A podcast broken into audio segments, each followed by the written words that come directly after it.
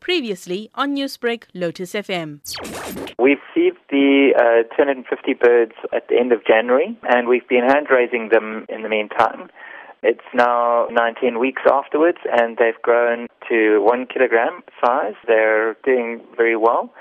So the whole point of the exercise was always to raise these birds to be able to be to go back to the wild again. We've been able to send up our first group of birds this morning, which is 78 birds were sent up to the release site. Why was it so important to save these lesser flamingo chicks? The lesser flamingo is, as I understand it, one of the threatened species of birds. There are only four breeding sites in Africa, and in South Africa, the Kamfers Dam colony is the only breeding facility for the bird here in South Africa. They've had a particularly bad drought in over January. And as I understand it, uh, some of the parents then abandoned the chicks, and then other individuals basically in, in, in interfered there by collecting the, the birds.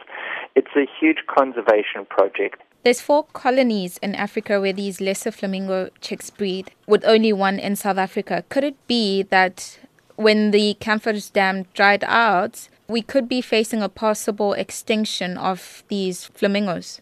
The bird ha- uh, has specific requirements. They need a, a very a saline type of water environment. They only feed on cyanobacteria all of those parameters need to be met for them to find a suitable breeding area. Some of the breeding areas that are, uh, I mean, there's one in Etosha, there is in Tanzania, there's in Botswana, and then in South Africa.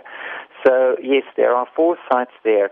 Of those four sites, as I understand as well, uh, the work that's been done there is quite fantastic, but it is very, very susceptible to to human-made impacts and mismanagement. And if it isn't managed properly, then yes, there will be a huge threat to these colonies.